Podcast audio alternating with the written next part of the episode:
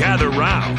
This is the Ticket Water Cooler, brought to you by Wingstop. This is what the greatest thing about sports is. You play to win the game. Coming at you live in the heart of Lincoln, America. I say, hold up, wait a minute, something ain't right. On air and online at theticketfm.com. Here are your hosts, Jake Bakoven and Enrique Alvarez Clary.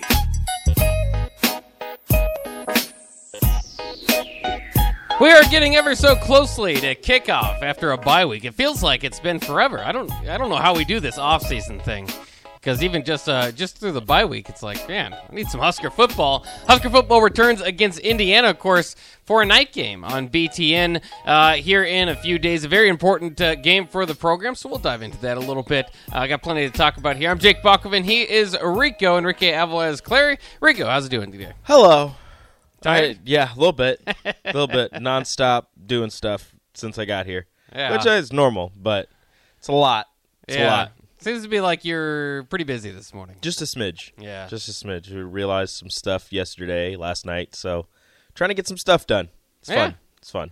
Fair enough. Well, we've got uh, we've got plenty to bring to you today. I wanted to start uh, talking about uh, a little bit with the Huskers. Of course, there's uh, this big red breakfast today, and uh, um, I was just kind of following along. Sam McKewon was kind of tweeting out some stuff of the Omaha World Herald, and uh, I thought there were some interesting quotes to kind of come out of it, and I wanted to get your thoughts on it. Um, again, this is uh, this is Trev Alberts this morning. He said we need to be the premier development program in the Midwest, if not all of college football. Perhaps we've lost our way in our absolute commitment to elite development. As we sit back and look at the program, um, it's it's got, of course, you know, a game in front of it. It's, it's you know, it's hard to do kind of the big picture view, um, but I think that that's, uh, you know, it, it's good to hear that the leaders, the guy that's looking for the next head coach, and whether that's Mickey Joseph, who proves to be that guy, or or um, you know, the, you know, the few different interviews he's going to do he's going to be look for development and and I think that that when you when you do that um, again you know maybe that maybe that can play into Mickey's hand because he's you know you look at you know what he did at LSU and stuff like that but um, that is that is why I think this is very a very critical hire to make and might not put Mickey in the best uh, position is because I think that you need uh, somebody that's proven as far as development. And that's why some of these Midwest names, uh, like we've been saying, kind of the Matt Campbell, the Lance Leipold, and um, uh, Leipold, excuse me, and, and Chris Klieman keep kind of coming up. But um, as you see it, is that is that what Nebraska football is missing first and foremost? The developmental aspect Yeah. of things, yeah, definitely. It's been it's been a lot of flash and not a lot of substance, and this is no disrespect to any current, former, future recruits, but it's been a lot of flash, not a lot of substance from recruiting classes and from guys that have been here at the university because you have guys who on the recruiting trail. They're highly sought after. Everybody wants them this and that and they're they're you know five stars high four stars and whatever. But once they get to Nebraska it's like whatever they did at high school is all that they're going to they're not going to get any better from high school to college is, is what it has seemed like lately where you're getting guys who are highly sought after and, and highly thought of but once they get here it's just okay well you did all of this great stuff so just continue to do that. We're not going to work on anything with you. And again i don't mean any disrespect to anybody but that's just kind of how it seemed where at nebraska and really universities all over um, when you bring guys in you have to develop them. You have to get them better. I mean you see it at iowa. You see it at wisconsin where they'll get guys who aren't five stars. They'll, get guys who aren't four stars. They'll get three stars two stars to come in. And by the end of their playing career whether that be three or four years five years they're playing at you know all conference all conference second team, you know, whatever type of team levels. You know, you get guys like a JJ Watt was he was like a three star He was a going into Wisconsin. He was a walk on. He Yeah. nobody was expecting much out of JJ Watt, and then he ended up, you know, I, I believe he was all conference by his final year at Wisconsin, and now you see what he's done in the NFL. So you know, guys like that where maybe they're not the the sexiest recruits, but what you can do as a coaching staff is turn them into fantastic athletes by way of you know you see something in them that you believe you can work with and you get the most out of them that's kind of what Nebraska has to go with as opposed to you're not going to be in Alabama where you're going to get or in Ohio State where you get you know seven five stars and, and two of them are going to play right away because they're just that good. Maybe you'll get maybe you'll get you know one or two guys that that will be able to make contributions to your team, but those freshmen, you know, all Americans who stay at that level for their entire career, where they stay at all American level for their entire career at a university, are few and far between.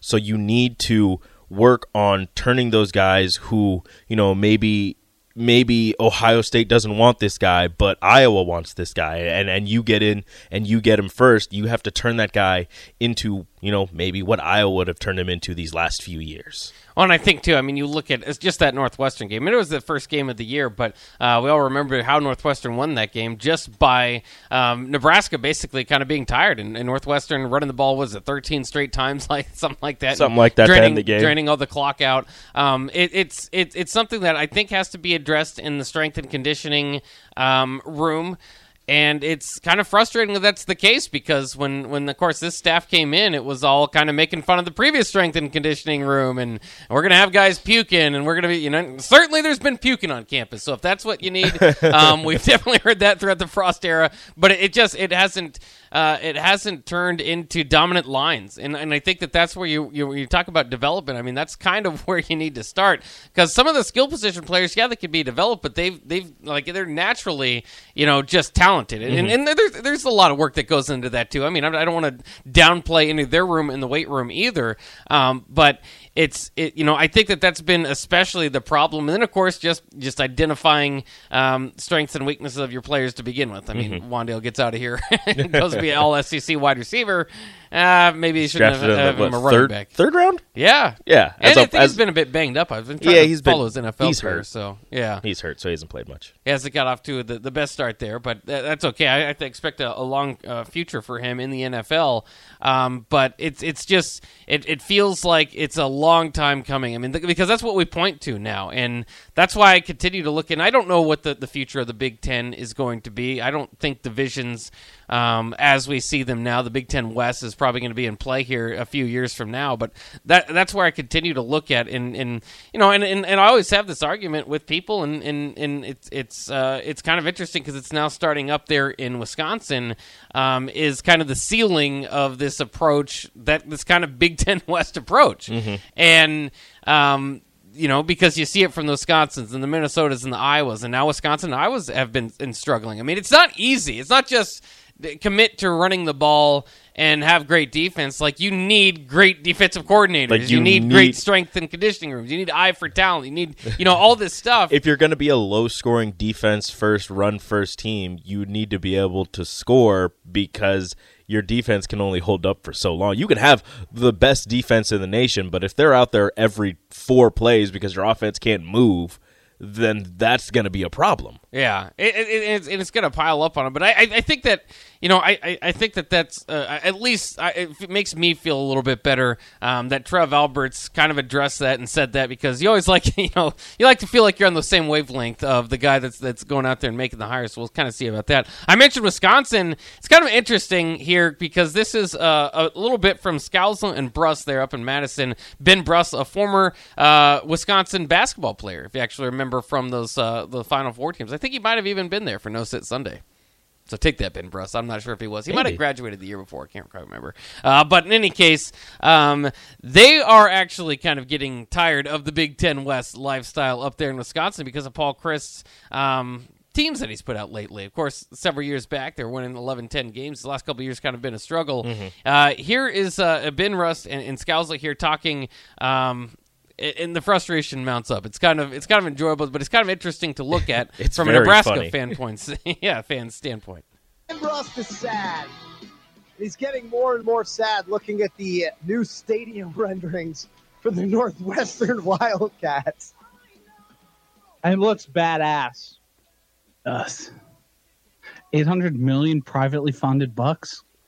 That means they're investing into their football program, mm-hmm. not just into the kids, but also the place that will get the kids there.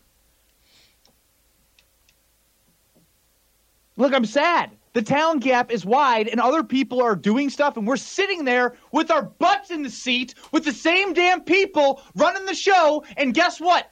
It's horrible. It's horrible. It's horrible. It's monotonous. It's the same thing. Let's mix it up. Let's come up with some new ideas. Let's get some new people in the building. It's it's the same crap, and it and it just trickling down. Appleman of the Orchard chimes at 800 990 We are seven point favorites at home against Illinois. Seven. That is embarrassing. We used to be 30 point favorites against that crap ass school. Seven point favorites at Camp Randall. Seven, Greg. Does that not hurt your heart? Because it makes me feel like we should have a, have a football program. We suck. I'm talking to my former teammates about how Purdue, Minnesota, and, and there's another school, in Iowa, who stinks, could potentially beat us. Iowa can't score. We suck. We need to do something. And I know we just had Tausch on. He's like, there's all these. I don't care what thing it is. Somebody do something. Or else I'll knock on the door and say, do something in there. We're being left behind. Our football program's going to suck the next 20 years. Northwestern's going to pass us. Wait, they already kind of have. They won two out of the last four Big Ten West titles. We suck. So I know we talk about here about you know the difference in in in what what's the word I'm looking for? The difference in expectations Yeah. between Nebraska and Wisconsin and Iowa and Northwestern and the likes. But I mean, you you hear it right there. Wisconsin, despite the the I guess lesser expectations that Nebraska fans like to to, to heap on Badger fans. They're upset. They're they're upset. You you you're hearing rumblings of Paul Chryst maybe getting canned, and to to Nebraska fans, it I don't I don't know about other people, but to me, it's kind of like the Bo Pelini thing here at Nebraska, where you have a guy who who's who's done good. He's he's won you games year in and year out. Done better than he's currently doing. Yeah, But, but yeah. but just hasn't been able to get over the hump. Like you said, Northwestern's won two of the last four Big Ten West. Wisconsin hasn't won, and it's it's just kind of funny to hear another university that maybe we believed was beneath us, um, kind of struggle and be angry at the lack of of advancements that their football team that their that their academic or that their athletic department is putting forward for their football team despite the amount of success or, or lack of success that they've been having. Yeah, now they're, they're 15 and 9 uh, over the last three seasons. Of course, that doesn't measure up to Wisconsin had been doing under Paul Chryst before. Um, and, and 2 and 2 this season. And, and of course, nationally um, embarrassed to a degree against Ohio State. Yeah. Um, they, they're clearly not hitting uh, on all cylinders, but they just hired a new offensive coordinator. I mean, they are trying something. So I know Brust is yelling quite a bit, but they did try something. Not the best hire in my mind. It was not a, a previous a guy with previous coordinator experience. Well, they but- hired an offensive coordinator, but they didn't change their quarterback. well, right. I mean, there's only so much you can do, and I think that's kind of the same thing with Nebraska's offensive line. It's like, well, why isn't the offensive line better? We got a Raiola in. Well, you didn't. You didn't really bring in the all same the, bodies, the same people. the same bodies starting from last year. So much. There's only so much you can do, but I, I think for Wisconsin, it's just interesting to hear that. Um, obviously, that's you know that's one guy, but like you said, it, it's it's it's kind of it's kind of getting some some legs to it. Is that, that side that loud, vocal, maybe minority of the Wisconsin fan base that is just getting upset? But again, I still and it might you know they might think that they need a more innovative offense, this and that, and and, and you know what they probably do. But again, it's it's kind of the same guys that you have there. Um, it's it sounds like a that's a program that ha- at least has an identity um, and has kind of built themselves up under since Barry Alvarez and you know uh, um, you know everybody that they've they've kind of had out there outside of Gary Anderson uh, has kind of helped lead that lead that group and and, and, and kind of keep the same identity. I don't if I'm Wisconsin. I don't know, necessarily know if I go away from that. You, you, it's the same thing for me that uh, that I dumbfounded that Nebraska did years yeah, ago. Nebraska's a cautionary tale for for for Wisconsin. And I think I'm I'm sure Barry Alvarez, even though he's I don't know how involved he's not the athletic director. I don't know exactly. yeah, he's what retired, his- but he's also like, like he's, always still in- there. like he's still involved with Wisconsin. So I don't know exactly how much he's involved with Wisconsin, but I'm sure he can tell the Wisconsin brass like, look, if you want to go completely away from what you've been doing that's gotten you success, thinking that you can you can, you know, go move on to bigger and better things, just take a look at what happened in Nebraska. They thought the same thing and now look where they're at. So, I mean, it could work for them. I don't know how many schools it's worked out for when you've completely switched from what's been working for you to, to go in a different direction. But if that's what Wisconsin wants to do, then look, I'm not going to tell them no. yeah, I mean, it, I think it'll be opening it up for, for you know more teams, and of course we'll see if the Nebraska's in Wisconsin's pod in the future, which is what it looks like. So Yeah, it- pods. It's just hard to, to, to predict this future and, and how it kind of uh, goes out, but it certainly does. I mean, Wisconsin feels gettable. They feel maybe closer to the, the you know the seven seven and five type of Wisconsin teams that we see, rather than the the dominant ones that we've seen from a few years ago. Does that mean Nebraska can finally get over the hump against Wisconsin? No Well, idea. Nebraska's not necessarily doing well themselves this Yeah. season. So, um, you know, that kind of remains to be seen. Uh, off the text line, I'll get to you guys his text real quick. Jory says Campbell, Leipold, and Klieman uh, shouldn't be your top three for development. You should be saying Meyer, Aranda, and Whittingham. Uh, everybody's got their favorites. I'm just telling you, that's the, the national search. That's kind of what they throw out as the Midwest guys. Uh, don't get me wrong. I would love Urban Meyer, probably Dave Aranda and, and Whittingham, probably more than any of those guys. But I don't think you're prying Whittingham away from Utah. I don't Yeah. think Urban Meyer's coming to Nebraska. So I guess you could go with those four. and Dave Aranda's going to be tough to get away from Baylor. I think, Yeah. Again, we don't know how much he's being paid Yeah. because Baylor's a private institution and they don't have to make that But public. they've been building a lot of nice buildings over there over the last Look, several years. if you've seen Baylor's campus, it looks nice. yeah, that and I mean the Big Twelve, the Big Ten SEC money thing um, that kind of dominated the offseason narrative. Um, it, it it's there. Don't get me wrong, but as long as college football playoffs letting everybody else in, there's money to be made, and maybe money if you're Yeah. Dave Aranda. Rather than trying to rebuild Nebraska and fight amongst some, amongst the Giants, maybe you, you keep the same money Baylor's allowing you to get. And be one of the top dogs in the Big Twelve. Have you seen the latest- route to the playoffs? Have you seen the latest Big 12 teams m- mock up? It's got them taking both the Arizona schools, BYU and Utah. I mean, they're getting BYU. Yeah, Getting Utah, getting both of the Arizona schools. Uh, and then there was another one somewhere out there, uh, out west, that they were going to grab. So, you know, there's there's rumors that I think it's the four California schools go to the Big Ten, and then the rest of the big or two of the the two California schools, and then I think Washington and Oregon go to the Big Yeah. Ten, and then kind of the rest of the Pac-12 goes to the Big 12, except for Uh, Colorado. I don't know where Colorado's going to go. every year will be different, and Colorado has to show a heartbeat before anybody's interested. I think Yeah. it's the problem There's there. that. To the Uh, Mountain West with you. Yeah. we'll take a quick break. We'll get to more of your text, talk more college football. Coming up next year on the Ticket Water Cooler.